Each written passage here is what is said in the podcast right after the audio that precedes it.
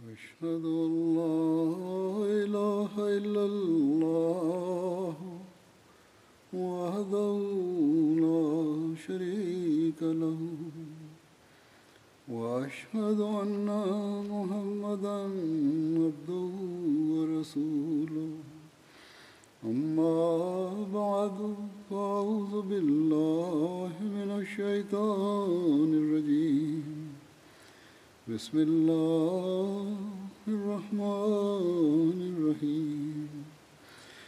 الحمد لله رب العالمين. الرحمن الرحيم. مالك يوم الدين. إياك نعبد وإياك نستعين. اهدنا الصراط المستقيم. صراط الذين أنعمت عليهم. غير المغضوب عليهم ولا الضالين.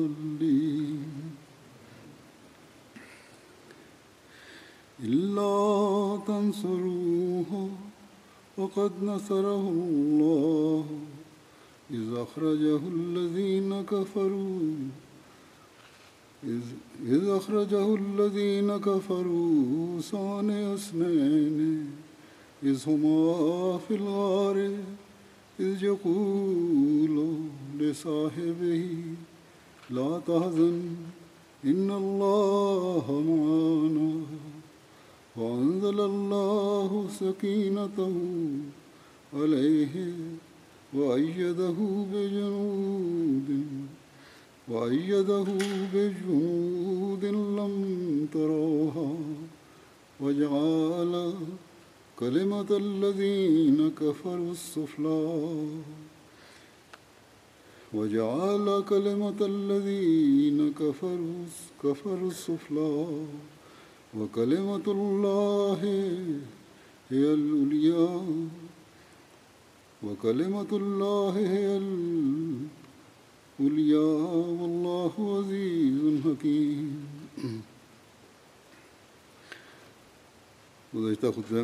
കഴിഞ്ഞ ഖുത്തുബയിൽ ഹജറത്ത് അബൂബക്കർ സൗർ ഗുഹയിൽ പോയ സംഭവങ്ങളാണ് വിവരിച്ചു വന്നിരുന്നത്.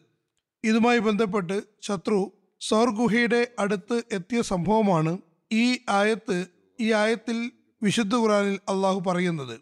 അതിന്റെ വിവർത്തനം ഇപ്രകാരമാണ്. നിങ്ങൾ അദ്ദേഹത്തെ സഹായിക്കുന്നില്ലെങ്കിൽ അറിയുക തീർച്ചയായും അവിശ്വസിച്ചവർ അദ്ദേഹത്തെ സ്വദേശത്ത് നിന്ന് ബഹിഷ്കരിച്ചപ്പോൾ അള്ളാഹു അദ്ദേഹത്തെ സഹായിച്ചിട്ടുണ്ട്.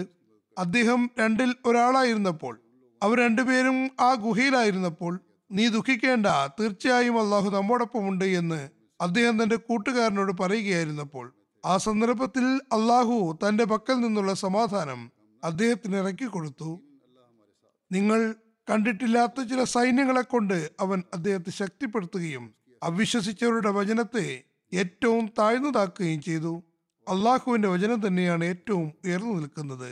അള്ളാഹു പ്രതാപവാനും അഗാധജ്ഞനുമാകുന്നു വിശുദ്ധ ഖുറാനിൽ സൗർഗുഹയെ സംബന്ധിച്ച സംഭവത്തിന്റെ പരാമർശമാണിത്. മക്കയിലെ നിഷേധികൾ ഗുഹാമുഖത്ത് നിന്ന് സംസാരിക്കുകയാണ്. ഹജറത്ത് അബൂബക്കർ അത് കേട്ടപ്പോൾ പരിഭ്രമിച്ചു. അതായത് നബി സല്ലാ അലിസ്ലം ഇവിടെ പിടിക്കപ്പെട്ടാൽ എന്താകും അവസ്ഥ? മുഴുവൻ ഇസ്ലാമും ആ പരിശുദ്ധ വ്യക്തിത്വവുമായി ബന്ധപ്പെട്ടിരിക്കുന്നു. നബി സല്ലല്ലാഹു അലൈഹി സ്വലം ഹജറത്ത് അബൂബക്കറിന്റെ ഈ പരിഭ്രമം കണ്ടപ്പോൾ അതായത് അബൂബക്കർ ആശങ്കാകുലനാണെന്ന് കണ്ടപ്പോൾ നബി സല്ലല്ലാഹു അലൈഹി സ്വലം പറഞ്ഞു ലാ തഹസൻ ഇന്നല്ലാഹ മാന. അബൂബക്കർ ഭയപ്പെടേണ്ട തീർച്ചയായും അള്ളാഹു നമ്മോടൊപ്പമുണ്ട്.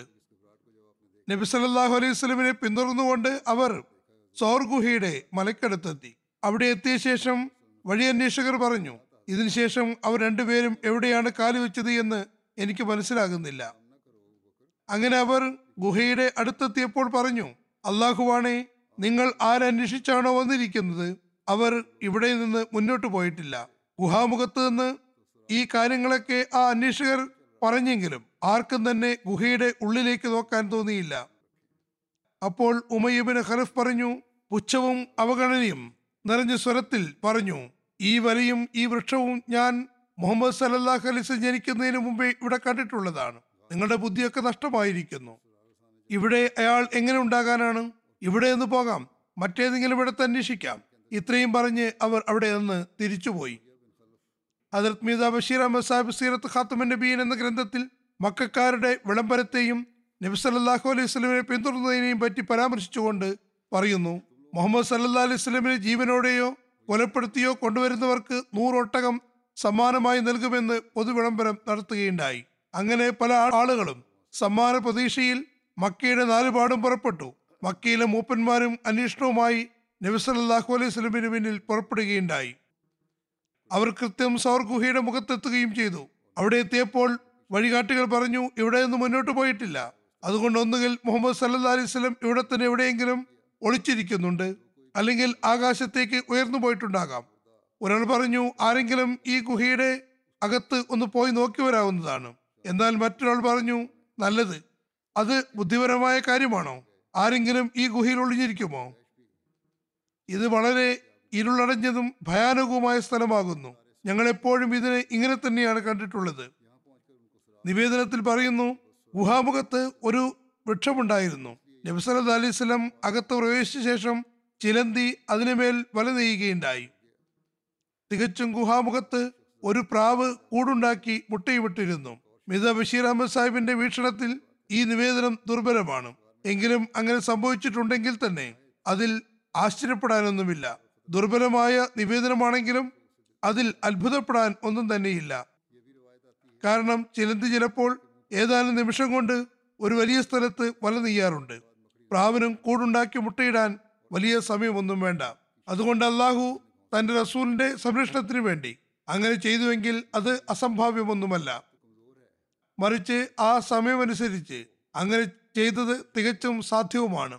ഏതായിരുന്നാലും കുറേശികളിൽ ആരും തന്നെ മുന്നോട്ട് നീങ്ങിയില്ല.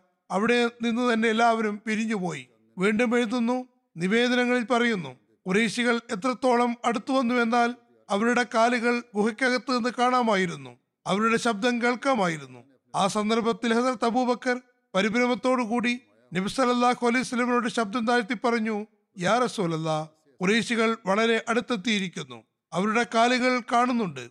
അവർ അല്പം കുനിഞ്ഞു നോക്കിയാൽ നമ്മളെ കാണുന്നതാണ്. നബി സല്ലല്ലാഹു അലൈഹി പറഞ്ഞു ലാ തഹസൻ ഇന്നല്ലാഹമാന ഒരിക്കലും ആശങ്കപ്പെടേണ്ടതില്ല. അള്ളാഹു നമ്മോടൊപ്പമുണ്ട്. തുടർന്ന് പറഞ്ഞു വമാസന്നുക്ക യാ ബാബക്കർ ബി അള്ളാഹു സാലിസുഹുമ. അബൂബക്കർ അള്ളാഹു മൂന്നാമനായി കൂടെയുള്ളവരെ പറ്റി എന്താണ് നീ കരുതുന്നത്? മറ്റൊരു നിവേദനത്തിൽ പറയുന്നു കുറേശികൾ ഗുഹാമുഖത്തെത്തിയപ്പോൾ ഹജറത്ത് അബൂബക്കർ നല്ലപോലെ ഭയപ്പെട്ടു. നബ്സല്ലാ അലൈഹി സ്വലം അദ്ദേഹത്തിന്റെ പരിഭ്രാന്തി കണ്ടപ്പോൾ സാന്ത്വനിപ്പിച്ചുകൊണ്ട് പറഞ്ഞു ഒന്നും ഭയപ്പെടേണ്ടതില്ല. അപ്പോൾ ഹജറത്ത് അബൂബക്കർ ശബ്ദമിടറിക്കൊണ്ട് പറഞ്ഞു ഇൻ കുത്തിൽത്തു ഫാന റജുലും വാഹിദിൻ. വൈൻ ഉമ്മ യാ ഞാൻ കൊല്ലപ്പെട്ടാൽ ഞാൻ കേവലം ഒരു വ്യക്തി മാത്രമാണ്. എന്നാൽ ദൗർഭാഗ്യവശാൽ അങ്ങേക്ക് എന്തെങ്കിലും സംഭവിച്ചാൽ പിന്നെ മുഴുവൻ ഉമ്മത്തും ഇല്ലാതാകുന്നതാണ്. അപ്പോൾ നബി സല്ലല്ലാഹു അലൈഹി വസ്ലം അള്ളാഹു എന്നുള്ള ഇൽഹാം അനുസരിച്ച് പറഞ്ഞു ലാ തഹസൻ മാന. അബൂബക്കർ ഒരിക്കലും ഭയപ്പെടേണ്ടതില്ല. കാരണം അള്ളാഹു നമ്മോടൊപ്പമുണ്ട്. അവർ നമ്മുടെ അവൻ നമ്മുടെ സുരക്ഷ നൽകുന്നതാണ്. അതായത് നീ എന്നെപ്പറ്റി ആശങ്കാകുലനാണ്? നിനക്ക് ആത്മാർത്ഥമായ ആവേശവും കാരണം നിന്റെ ജീവനെ പറ്റി ആശങ്കയില്ല. എന്നാൽ ഈ സമയത്ത് അള്ളാഹു എന്റെ മാത്രമല്ല നിന്റെയും സംരക്ഷകനാകുന്നു. അവൻ നമ്മെ രണ്ടുപേരെയും ശത്രുവിന്റെ ഉപദ്രവത്തിൽ നിന്ന് രക്ഷിക്കുന്നതാണ്. സീറത്ത് ഇത് സീറത്ത് ഖാത്തമുൽ നബിയിൽ നിന്നുള്ള ഉദ്ധരണിയാണ്. ഹജറത് മുസ്ലിം മൗദ് ഇതിന്റെ വിശദീകരണത്തിൽ ഒരിടത്ത് പറയുന്നു നബി സല്ലല്ലാഹു അലൈഹി സ്വലമിന് അള്ളാഹുൽ നിന്ന് ഹിജ്രത്തിന് കൽപ്പന ലഭിച്ചപ്പോൾ നബി സല്ല അലൈഹി സ്വലം അതിനകത്ത് അബൂബക്കറിനെയും കൂട്ടി സൗർ മഹിൽ മലയിലേക്ക് പോയി. അത് മക്കയിൽ നിന്ന് ഏറെക്കുറെ ഏഴ് മൈൽ ദൂരെയാണ്. ആ മലമുകളിൽ ഒരു ഗുഹയിൽ അവർ ഒളിഞ്ഞിരുന്നു. നേരം വെളുത്തപ്പോൾ നിഷേധികൾ നബി സല്ലല്ലാഹു അലൈഹി സ്വലം വീട്ടിലില്ലെന്നും എല്ലാ നിലക്കും കാവലേർപ്പെടുത്തിയിട്ടും നബി സല്ലാ അലൈഹി സ്വലം വിജയപൂർവം രക്ഷപ്പെട്ടിരിക്കുന്നു എന്നും കണ്ടപ്പോൾ ഉടൻ തന്നെ അവർ നബി സല്ലാ അലൈഹി സ്വലമിനെ അന്വേഷിച്ച് പുറപ്പെട്ടു. അവർ മക്കയിലെ കാലടികൾ തിരിച്ചറിയുന്നതിൽ അതിവിദഗ്ധരായ ആളുകളെയും കൂടെ കൂട്ടി. അവർ അവരെ സൗർ മല വരെ കൊണ്ടുവന്നു. എന്നിട്ട് അവർ പറഞ്ഞു മുഹമ്മദ് സല്ലാ അലൈഹി സ്വലം ഇവിടെ എവിടെയോ ഉണ്ട്. ഇതിനു മുമ്പോട്ട് എവിടെയും അടയാളം കാണുന്നില്ല. അതായത് ശത്രു ഗുഹയുടെ നേരെ മേൽ നിൽക്കുന്നു. ഉള്ളിലേക്ക് തലയിട്ട് നോക്കാതിരിക്കാൻ മാത്രം ഗുഹാമുഖം ഇടുങ്ങിയതായിരുന്നില്ല. അത് തുറന്ന മുഖമുള്ള തുറസായ ഗുഹയാണ്. അതിലേക്ക് എത്തി നോക്കിയാൽ വളരെ എളുപ്പത്തിൽ തന്നെ അകത്ത് ആളുണ്ടോ ഇല്ലയോ എന്ന് മനസ്സിലാകുന്നതാണ്. അത്തരം അവസ്ഥയിലും നബിസല്ലാ അലൈസ്ലം യാതൊരു ഭയവും ഉണ്ടാകുന്നില്ല. മറിച്ച് ആ പരിശുദ്ധ ശക്തിയുടെ അനുഗ്രഹത്താൽ ഹജറത് അബൂബക്കറിന്റെ ഹൃദയവും കരുത്തുറ്റ് ആകുകയാണ്. മൂസയുടെ അനുയായികളെ പോലെ നമ്മൾ പിടിക്കപ്പെട്ടു എന്ന് പറയുന്നില്ല. മറിച്ച് ഇത്ര മാത്രമാണ് പറയുന്നത്. യാ റസൂലല്ല ശത്രു വളരെ സമീപസ്ഥനാണ്. അവർ അല്പമെങ്കിലും കുനിഞ്ഞു നോക്കിയാൽ നമ്മളെ കാണുന്നതാണ്. എന്നാൽ നബി അലൈഹി വസല്ലം പറഞ്ഞു ഉസ്കുത് യാ അബൂബക്കർ ഇസ്ലാനി അള്ളാഹും അള്ളാഹു സാലിസുഹുമ അബൂബക്കർ നിശബ്ദനായിരിക്കൂ. നമ്മളിപ്പോൾ രണ്ടുപേർ മാത്രമല്ല നമ്മോടൊപ്പം മൂന്നാമനായി അള്ളാഹുവുമുണ്ട് എന്നിരിക്കെ അവർക്ക് എങ്ങനെയാണ് നമ്മെ കാണാൻ കഴിയുക? അങ്ങനെ തന്നെയാണ് സംഭവിച്ചതും. ശത്രു ഗുഹയുടെ മേൽഭാഗത്ത് എത്തിയിരുന്നു. പക്ഷെ അവർക്ക് മുന്നോട്ട് വന്ന് എത്തി നോക്കാൻ കഴിഞ്ഞില്ല. അവിടെ നിന്ന് തന്നെ വലിയ വായിൽ വർത്തമാനം പറഞ്ഞ് അസ്വസ്ഥത പ്രകടിപ്പിച്ച് തിരിച്ചു പോവുകയാണ് ഉണ്ടായത്. ഈ സംഭവത്തിന്റെ മറ്റൊരു വശം എന്തെന്നാൽ മൂസയുടെ അനുയായികൾ ഭയപ്പെട്ടുകൊണ്ട് പറഞ്ഞു മൂസ നമ്മൾ പിടിക്കപ്പെട്ടിരിക്കുന്നു. അതായത് അവർ തങ്ങളോടൊപ്പം മൂസയെയും കൂട്ടിച്ചേർക്കുകയുണ്ടായി. തങ്ങളെല്ലാവരും ഫിറോനിന്റെ പിടുത്തത്തിൽ വരുമെന്ന് അവർ കരുതി. എന്നാൽ മുഹമ്മദ് റസൂല്ലാ സല്ലാ അലൈഹി സ്വലമിന്റെ തവക്കൽ അള്ളാഹുള്ള അർപ്പണം തിന്നബിയുടെ സുഹൃത്തിനെയും എത്രമാത്രം സ്വാധീനിച്ചു എന്നാൽ അദ്ദേഹത്തിന്റെ നാവിൽ നിന്ന് നമ്മൾ പിടിക്കപ്പെട്ടു എന്ന വാക്കുകൾ വന്നില്ല. അദ്ദേഹം പറഞ്ഞ ഇത്ര മാത്രമാണ്. ശത്രു വളരെ സമീപമെത്തിയിരിക്കുന്നു. നമ്മൾ നോക്കാൻ തോന്നിയാൽ കാണാൻ കഴിയുന്നതാണ്. എന്നാൽ നബ്സലത് അലിസ്ലം ആ ആശങ്കയും സഹിക്കാൻ തയ്യാറായിരുന്നില്ല. പറഞ്ഞു നമ്മൾ രണ്ടുപേർ മാത്രമാണെന്ന ചിന്ത തന്നെ ഒഴിവാക്കൂ. നമ്മോടൊപ്പം മറ്റൊരു അസ്തിത്വം കൂടിയുണ്ട്. അവൻ നമ്മുടെ നാഥനായ അള്ളാഹുവാകുന്നു ഹജറത് മുസ്ലിം ബൗദ്ധ മറ്റൊരു സ്ഥലത്ത് പറയുന്നു മക്കാർ നബി അലൈഹി വസ്ലമിന് മേൽ അതിലില്ലാത്ത മർദ്ദനമുറകൾ തുടർന്നു. അത് കാരണം ദീനീ പ്രചരണത്തിൽ തടസ്സങ്ങളുണ്ടായി. അപ്പോൾ അള്ളാഹു നബി സല്ലല്ലാഹു അലൈഹി സ്വലമിന് മക്ക വിട്ടു പോകാൻ കൽപ്പന നൽകി. നബിയോടൊപ്പം ഹജറത്ത് അബൂബക്കറും മക്ക വിടാൻ തയ്യാറായി. ഇതിനു മുമ്പും പലതവണ അദ്ദേഹത്തോട് പോകാൻ പറഞ്ഞെങ്കിലും നബി സല്ലല്ലാഹു അലൈഹി സ്വലമിന് വിട്ടുപോകാൻ അദ്ദേഹം തയ്യാറായില്ല. അങ്ങനെ നബി സല്ലല്ലാഹു അലൈഹി സ്വലം പോകാൻ തയ്യാറായപ്പോൾ ഹജറത്ത് അബൂബക്കറിനെയും കൂടെ കൂട്ടി. ഹജറത്ത് മുസ്ലിം മോദ് പറയുന്നു രാത്രി സമയത്ത് പുറപ്പെട്ടു. ഈ സ്ഥലം ഞാനും ഹജ്ജ് വേളയിൽ കണ്ടിട്ടുണ്ട്. ഒരു സാധാരണ ഗുഹയാണ്. അതിന്റെ മുഖം രണ്ടു മൂന്നടി വലിപ്പമുണ്ടാകും. അതിൽ പോയി താമസിച്ചു. മക്കയിലുള്ള ആളുകൾക്ക് നബി സല്ലല്ലാഹു അലൈഹി സ്വലം പോയി എന്ന് അറിവ് ലഭിച്ചപ്പോൾ അവർ തിരുനബി സല്ലല്ലാഹു അലൈഹി സ്വലമിനെ പിന്തുടർന്നു. മക്കയിലെ കാലടി തിരിച്ചറിയുന്ന അതിവിദഗ്ധരായ അന്വേഷകരുമുണ്ട്. അവരുടെ സഹായത്താൽ പിന്തുടർന്നുകൊണ്ട് അവർ നബി സല്ലല്ലാഹു അലൈഹി വസ്ലമും ഹജറത്ത് അബൂബക്കറും ഇരിക്കുന്ന കൃത്യസ്ഥലം വരെ എത്തി. അള്ളാഹുവിന്റെ കുതിർത്ത് നോക്കുക. ഗുഹാമുഖത്ത് ഏതാനും കുറ്റിച്ചെടികൾ വളർന്നിരുന്നു. അതിന്റെ ശാഖകൾ പരസ്പരം കൂട്ടിമുട്ടിയിരുന്നു. അവർ ആ ശാഖകൾ വകഞ്ഞു മാറ്റി നോക്കിയിരുന്നെങ്കിൽ നബ്സലാഹു അലൈഹി ഹജറത്ത് അബൂബക്കറും ഇരിക്കുന്നത് കാണുമായിരുന്നു.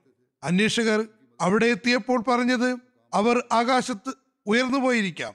അല്ലെങ്കിൽ ഇവിടെ ഇരിക്കുന്നുണ്ടാകും. മുന്നോട്ട് പോയിട്ടില്ല എന്നാണ്. ചിന്തിച്ചു നോക്കുക. അത് എത്രമാത്രം നിർണായകമായ നിമിഷമാണെന്ന്. ആ സമയത്ത് ഹജറത്ത് അബൂബക്കർ ഭയന്നുപോയി. എന്നാൽ തന്നെ കുറിച്ചായിരുന്നില്ല. മറിച്ച് നബി സല്ലാ അലൈഹി സ്വലമെ പറ്റിയാണ് ആശങ്കപ്പെട്ടത്. ആ സമയത്ത് നബി സല്ലാ അലൈഹി സ്വലം പറഞ്ഞു ലാ തഹസൻ ഇന്നല്ലാഹ മാന. എന്തിനാണ് പരിഭ്രമിക്കുന്നത്? അള്ളാഹു നമ്മോടൊപ്പമുണ്ട്. നബി സല്ലാഹു അലൈഹി സ്വലം അള്ളാഹുവിന്റെ അസ്തിത്വം കണ്ടില്ലായിരുന്നുവെങ്കിൽ ആ നിർണായക നിമിഷത്തിൽ എങ്ങനെ ഭയപ്പെടാതിരിക്കും? വളരെ ശക്തനായ മനസ്സിനുടമയായ ആളുകൾ പോലും ശത്രു തലയ്ക്ക് മീത് വരുമ്പോൾ ഭയപ്പെട്ടു പോകുന്നു. എന്നാൽ നബി സല്ലാ അലൈഹി വസല്ലം സമീപത്ത് മറിച്ച് തലയ്ക്ക് മേൽ ശത്രു നിൽക്കുന്നുണ്ടായിരുന്നു. അതും പതിമൂന്ന് വർഷമായി നബിസലല്ലാഹു അലൈഹി സ്വലമിൽ ജീവനെടുക്കാൻ സന്നദ്ധനായ ശത്രു. അവരോട് അന്വേഷകർ പറയുന്നു അദ്ദേഹം ഒന്നുകിൽ ആകാശത്തേക്ക് പോയിരിക്കുന്നു അല്ലെങ്കിൽ ഇവിടെ തന്നെ എവിടെയോ ഉണ്ട്. ഇവിടെ ഇവിടെയൊന്നും മുന്നോട്ട് പോയിട്ടില്ല. ആ സമയത്ത് നബി സല്ലല്ലാഹു അലൈഹി വസല്ലം പറയുന്നു ലാ തഹസൻ ഇന്നല്ലാഹ മാന.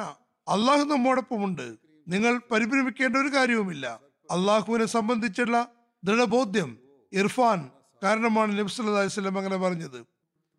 നബ്സ് അലൈഹി സ്വലം അള്ളാഹുവിനെ തന്റെ ഉള്ളിൽ ദർശിക്കുന്നുണ്ടായിരുന്നു. ഞാൻ നശിക്കുകയാണെങ്കിൽ അള്ളാഹുവിനെ സംബന്ധിച്ച അറിവ് തന്നെ നശിച്ചു പോകുന്നതാണ്. അതുകൊണ്ട് എന്നെ ഒരിക്കലും നശിപ്പിക്കാൻ കഴിയില്ലെന്ന് നബി സല്ലല്ലാഹു അലൈഹി സ്വലം മനസ്സിലാക്കിയിരുന്നു. ഹജറത് മസീം അലി ഇസ്ലാം പറയുന്നു ഹജറത് ഈസ അലി ഇസ്ലാം തന്റെ സൗഹൃദത്തിന് ഒരാളെ മാത്രം തെരഞ്ഞെടുത്തിരുന്നു. അതായത് തോമസിനെ. നബ്സലാഹു അലൈഹി സ്വലമിനെ നബ്സലാ അലൈഹി സ്വലം മദീന ഹിജറത്ത് വേളയിൽ ഹജറത്ത് അബൂബക്കറിനെ മാത്രം കൂടെ കൂട്ടിയതുപോലെ റോമൻ സാമ്രാജ്യം ഹജറത്ത് ഈസയെ രാജ്യദ്രോഹിയായി മുദ്രകുത്തുകയും ഈ കുറ്റം കാരണം പിലോത്തോസും കൈസറിന്റെ നിർദ്ദേശപ്രകാരം കൊലപ്പെടുത്തുകയും ചെയ്തിരുന്നു. പക്ഷേ അദ്ദേഹം ഗോപ്യമായി ഈസയെ ഈസയുടെ സഹായിയായിരുന്നു. ഈസയെയും കൂടെ ഉണ്ടായിരുന്ന സ്ത്രീയെയും സഹായിച്ചിരുന്നു. നബ്സലാഹു അലൈഹി സ്വലം മദീന യാത്രയിൽ അബൂബക്കറിനെ മാത്രമാണ് കൂടെ കൂട്ടിയത്. അതുപോലെ ഹജരത്ത് ഈസ നാട്ടിൽ നിന്ന് ഗോപ്യമായി പുറത്തേക്ക് പോകുമ്പോൾ ഒരു സംഘവും കൂടെ ഉണ്ടായിരുന്നില്ല. അദ്ദേഹം തന്റെ ഹവാരിയായ തോമയെ മാത്രമാണ് കൂടെ കൂട്ടിയത്. നമ്മുടെ നബി സല്ലാഹു അലൈഹി വസ്ലമിന്റെ മറ്റെല്ലാ സഹാബാക്കളും വ്യത്യസ്ത വഴികളിലൂടെ അവിടെ നബി സല്ലാഹു അലൈഹി വസ്ലമിന്റെ സവിധത്തിൽ മദീനയിൽ എത്തിച്ചേർന്നു. അതേപോലെ തന്നെ ഈസ അലി ഇസ്ലാമിന്റെ ഹവാരിയങ്ങളും വ്യത്യസ്ത വഴികളിലൂടെ വ്യത്യസ്ത സമയങ്ങളിൽ ഈസയുടെ സവിധത്തിൽ എത്തുകയാണ് ഉണ്ടായത്. മറ്റൊരു സ്ഥലത്ത് അത് മസീമദ് അലി ഇസ്ലാം പറയുന്നു അതത് അബൂബക്കർ സിദ്ദീഖ് അള്ളാഹു അൻഹു പിന്നെ സിദക്ക് തിന്നബി സല്ലല്ലാഹു അലൈഹി വസല്ലം ശത്രുക്കളാൽ വലയം ചെയ്യപ്പെട്ട പ്രയാസകരമായ സന്ദർഭത്തിലാണ് വെളിപ്പെട്ടത്. ചില നിഷേധികൾ പുറത്താക്കാനാണ് പറഞ്ഞിരുന്നത്. പക്ഷെ യഥാർത്ഥ ഉദ്ദേശം അവരുടെ യഥാർത്ഥ തീരുമാനവും നബി സല്ലല്ലാഹു അലൈഹി സ്വലമിനെ വധിക്കുക എന്നതായിരുന്നു. ആ സന്ദർഭത്തിൽ അതിലത്ത് അബൂബക്കർ സിദ്ദീഖ് കാണിച്ച സത്യസന്ധതയുടെയും ഊറിന്റെയും മാതൃക ലോകാവസാനം വരെ നിലനിൽക്കുന്നതാണ്. ആ പ്രയാസകരമായ ഘട്ടത്തിൽ നബി സല്ലല്ലാഹു അലൈഹി വസല്ലമിന്റെ ഈ തെരഞ്ഞെടുപ്പ് തന്നെ അബൂബക്കറിന്റെ സത്യസന്ധതയ്ക്ക് ഉന്നതമായ കൂർണമുള്ള ഉത്തമ തെളിവാകുന്നു. ഇത് തന്നെയാണ് നബി സല്ലല്ലാഹു അലൈഹി വസല്ലം തെരഞ്ഞെടുപ്പിലുമുള്ളത്. ആ സമയത്ത് തിന്നബിയുടെ അടുക്കൽ എഴുപതൻപത് സഹാബാക്കൾ ഉണ്ടായിരുന്നു. അതിൽ സ്ഥലത്ത് അലിയും ഉണ്ടായിരുന്നു. പക്ഷെ അവരിൽ നിന്ന് എല്ലാവരിൽ നിന്നും തിരുനബി സല്ലല്ലാഹു അലൈഹി വസല്ലം തന്റെ കൂട്ടിനായി അബൂബക്കറിനെ മാത്രമാണ് തെരഞ്ഞെടുത്തത്. ഇതിൽ എന്ത് രഹസ്യമാണ് അടങ്ങിയിട്ടുള്ളത്? വാസ്തവത്തിൽ അതിൽ നബി അള്ളാഹുവിന്റെ കണ്ണുകൾ കൊണ്ടാണ് കാണുന്നത്. അദ്ദേഹത്തിന്റെ ഗ്രാഹ്യശക്തി അള്ളാഹു നിന്നാണ് ലഭ്യമാകുന്നത്. അതുകൊണ്ട് അള്ളാഹു താൻ തന്നെ നബി സല്ലാഹു അലൈഹി വസല്ലമിന് ജാഗ്രത ദർശനം മുഖേനയും ദിവ്യ വെളിപാട് മുഖേനയും ഈ പ്രവർത്തനത്തിന് ഏറ്റവും ഉചിതവും അനുയോജ്യനുമായ ആൾ അത് അബൂബക്കർ സിദ്ദീഖാണെന്ന് പറഞ്ഞു കൊടുത്തു. അബൂബക്കർ വളരെ പ്രയാസകരമായ സന്ദർഭത്തിൽ നബി സല്ലാഹു അലൈഹി വസ്ലമിനെ കൂടെ കൂട്ടി. ഇത് ഭയാനകമായ ഒരു പരീക്ഷണത്തിന്റെ ഘട്ടമായിരുന്നു. ഹജറത് മസീഹിനെ ഇത്തരത്തിൽ ഒരു സന്ദർഭം വന്നപ്പോൾ അദ്ദേഹത്തിന്റെ ശിഷ്യന്മാർ അദ്ദേഹത്തെ വിട്ട് ഓടിപ്പോവുകയാണ് ഉണ്ടായത്. ഒരാൾ ശാപം ചൊരിഞ്ഞു. എന്നാൽ നബി സല്ലാഹു അലൈഹി സ്വലമിനെ സഹാബാക്കൾ എല്ലാ ഓരോരുത്തരും നബി സല്ലാഹു അലൈഹി സ്വലമിനോട് സഹാബാക്കൾ എല്ലാ ഓരോരുത്തരും പൂർണമായ കൂർ പ്രകടിപ്പിക്കാനുണ്ടായത് ചുരുക്കത്തിൽ അബൂബക്കർ റലി അൻഹു പൂർണമായും നബി സല്ലല്ലാഹു അലൈഹി വസ്ലമിയുടെ കൂടെ നിന്നു. സൗർ ഗുഹ എന്നറിയപ്പെടുന്ന ഒരു ഗുഹയിൽ നബി സല്ലല്ലാഹു അലൈഹി വസല്ലം ഒളിച്ചിരുന്നു. ദ്രോഹികളായ ശത്രുക്കൾ നബിയെ ദ്രോഹിക്കാൻ പദ്ധതിയിടുകയായിരുന്നു അവർ അന്വേഷിച്ച് ഗുഹ വരെ എത്തിയിട്ടുമുണ്ടായിരുന്നു. അതിനകത്ത് അബൂബക്കർ പറഞ്ഞു അവർ തികച്ചും നമ്മുടെ തലയ്ക്ക് മേലെത്തിയിരിക്കുന്നു ആരെങ്കിലും അല്പം ഒന്ന് കുനിഞ്ഞു നോക്കുകയാണെങ്കിൽ നാം പിടിക്കപ്പെടുന്നതാണ്. ആ സമയത്ത് നബി സല്ലല്ലാഹു അലൈഹി വസല്ലം പറഞ്ഞു ലാ തഹസൻ ഇന്നല്ലാഹ മാന. ഒരിക്കലും ഭയപ്പെടേണ്ടതില്ല. അള്ളാഹു നമ്മോടൊപ്പമുണ്ട്. ഈ വാക്കുകളിൽ ഒന്ന് ചിന്തിച്ചു നോക്കുക. നബി സല്ലല്ലാഹു അലൈഹി വസല്ലം അബൂബക്കറിനെ തന്നോട് ചേർത്ത് പറഞ്ഞു പറയുന്നു ലാ തഹസൻ ഇന്നല്ലാഹ മാന എന്നതിൽ അവർ രണ്ടുപേരും ഉൾപ്പെടുന്നു. അതായത് അള്ളാഹു എന്നോടൊപ്പവും നിന്നോടൊപ്പവും ഉണ്ട് അള്ളാഹു ഒരു തട്ടിൽ നബി സല്ലല്ലാഹു അലൈഹി സ്വലമിനെയും മറ്റേതിൽ സിദ്ദീഖിനെയും വെച്ചു. ആ സമയത്ത് രണ്ടുപേരും പരീക്ഷണഘട്ടത്തിലായിരുന്നു. ഈ അവസരത്തിൽ ഇസ്ലാമിന് അടിത്തറമാവുകയോ നാമാവശേഷമായി ചെയ്- ചെയ്യപ്പെടുകയോ ചെയ്യുന്ന നിർണായക സന്ദർഭമായിരുന്നു അത്. ശത്രു ഗുഹാമുഖത്തുണ്ട്. വ്യത്യസ്ത രീതിയിലുള്ള അഭിപ്രായ പ്രകടനങ്ങൾ നടത്തുന്നു. ചിലർ പറയുന്നു ഈ ഗുഹയിൽ പരിശോധിക്കാമെന്ന്. കാരണം കാലടയാളം അവിടെ വന്ന് അവസാനിക്കുകയാണ്. എന്നാൽ മറ്റു ചിലർ പറയുന്നു ഇവിടെ ഒരു മനുഷ്യൻ എങ്ങനെയാണ് കടന്നു വരിക എന്ന്? ചിലന്തി വരയുണ്ടാക്കുകയും പ്രാവും മുട്ടുകയും ചെയ്തിരിക്കുന്നു. ഇത്തരം സംസാരങ്ങളുടെ ശബ്ദം അകത്തേക്ക് എത്തുന്നുണ്ട്.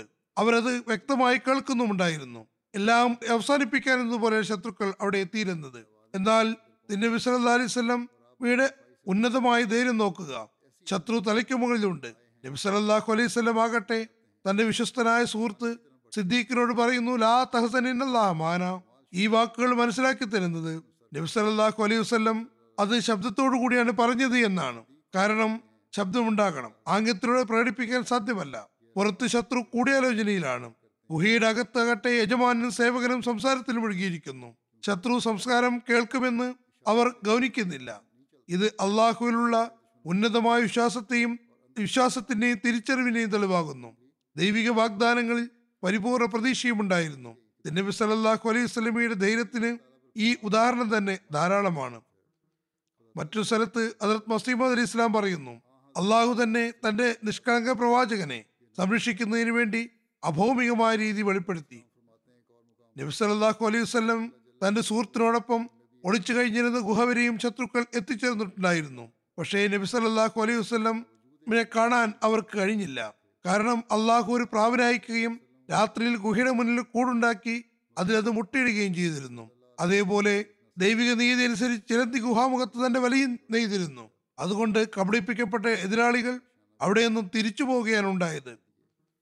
നിവേദനങ്ങളിൽ പറയുന്നു തീരുമാനിക്കപ്പെട്ട പ്രോഗ്രാം അനുസരിച്ച് ഹജരത്ത് അബൂബക്കറിന്റെ വീരപുത്രൻ ഹജരത്ത് അബ്ദുല്ലാബിനു അബൂബക്കർ രാത്രി സൗർ ഗുഹയിലെത്തി മക്കയിലെ പകലെത്തിയോളമുള്ള വാർത്തകൾ എത്തിച്ചു കൊടുത്തിരുന്നു. പിന്നെ നിർദ്ദേശങ്ങൾ സ്വീകരിച്ച് അത് രാവിലെ തന്നെ മക്കയിൽ തിരിച്ചെത്തിയിരുന്നു. മക്കയിൽ തന്നെ രാത്രി കഴിച്ചു കൂട്ടിയ മാതിരി. അതോടൊപ്പം ആമിർ ബിൻ ഫുഹൈറയുടെ ബുദ്ധിയും നോക്കുക. രാത്രി പാൽ തരുന്ന ആടുകളുടെ ആട്ടിൻപറ്റത്തെ കൊണ്ടുവന്നു. തിരിച്ചു പോകുമ്പോൾ ഹജരത്ത് അബ്ദുല്ല ബിൻ അബൂബക്കറിന്റെ കാലടയാളങ്ങളെയും മായ്ച്ചു കളഞ്ഞിരുന്നു. ചില ചരിത്രകാരന്മാർ വിവരിക്കുന്നു ഹജരത്ത് അസ്മ എല്ലാ ദിവസവും ഭക്ഷണവുമായി വന്നിരുന്നു. എന്നാൽ ഇത് അസംഭവ്യമായ കാര്യമാണ്. അതാണ് ശരിയും. ചിലരുടെ വീക്ഷണത്തിൽ ഈ ദുഷ്കരമായ ഘട്ടത്തിൽ ഒരു സ്ത്രീ എല്ലാ ദിവസവും അവിടേക്ക് വരുന്നത് രഹസ്യം വെളിപ്പെടുന്നതിന് കാരണമാകും. മാത്രമല്ല അബ്ദുല്ല ബിൻ അബൂബക്കർ എല്ലാ ദിവസവും അവിടെ വരുന്നുമുണ്ടായിരുന്നു. എന്നിരിക്കെ അത് തസ്മയ്ക്ക് അവിടേക്ക് ഭക്ഷണം കൊണ്ടുവരേണ്ട കാര്യം എന്തായിരുന്നു? ഏതായാലും നിജസ്ഥിതി അള്ളാഹുവിനറിയാം. അങ്ങനെ മൂന്ന് ദിവസം കഴിഞ്ഞുപോയി മക്കാർ ചുറ്റുവട്ടത്തുമുള്ള പ്രദേശങ്ങൾ പ്രദേശങ്ങളിൽ തെരഞ്ഞു പരാജയപ്പെട്ടപ്പോൾ അവർ പരസ്പരം കൂടിയാലോചിക്ക് ശേഷം ഒരു വലിയ ഇനാം വിളംബരം ചെയ്തുകൊണ്ട് തൊട്ടടുത്ത പ്രദേശങ്ങളിൽ തങ്ങളുടെ ആളുകളെ പറഞ്ഞയച്ചു. അവർ ഇങ്ങനെ വിളംബരം ചെയ്തിരുന്നു. ആരെങ്കിലും മുഹമ്മദിനെ ജീവനോടെയോ മരിച്ച അവസ്ഥയിലോ കൊണ്ടുവരികയാണെങ്കിൽ അവർക്ക് നൂറൊട്ടകം ഇനാമായി നൽകുന്നതാണ്. ഇത്ര വലിയ സമ്മാനം പല ആളുകളെയും വീണ്ടും നബി സല്ലി അലൈഹി അന്വേഷിച്ചിറങ്ങുന്നതിൽ ഊർജം പകർന്നു. മറുഭാഗത്ത് മൂന്ന് ദിവസം പൂർത്തിയായതിൽ നേരത്തെയുള്ള വാഗ്ദാനം അനുസരിച്ച് അബ്ദുല്ല ബിൻ അരീക്കത്ത് ഒട്ടകവുമായി വന്നു. സഹീൽ ബുഖാരിയിൽ പറയുന്നു അബ്ദുല്ല ബിൻ അരീക്കത്തിന് മൂന്ന് ദിവസത്തിന് ശേഷം രാവിലെ ഒട്ടകവുമായി വരണമെന്ന് വാഗ്ദാനം വാങ്ങിയിരുന്നു.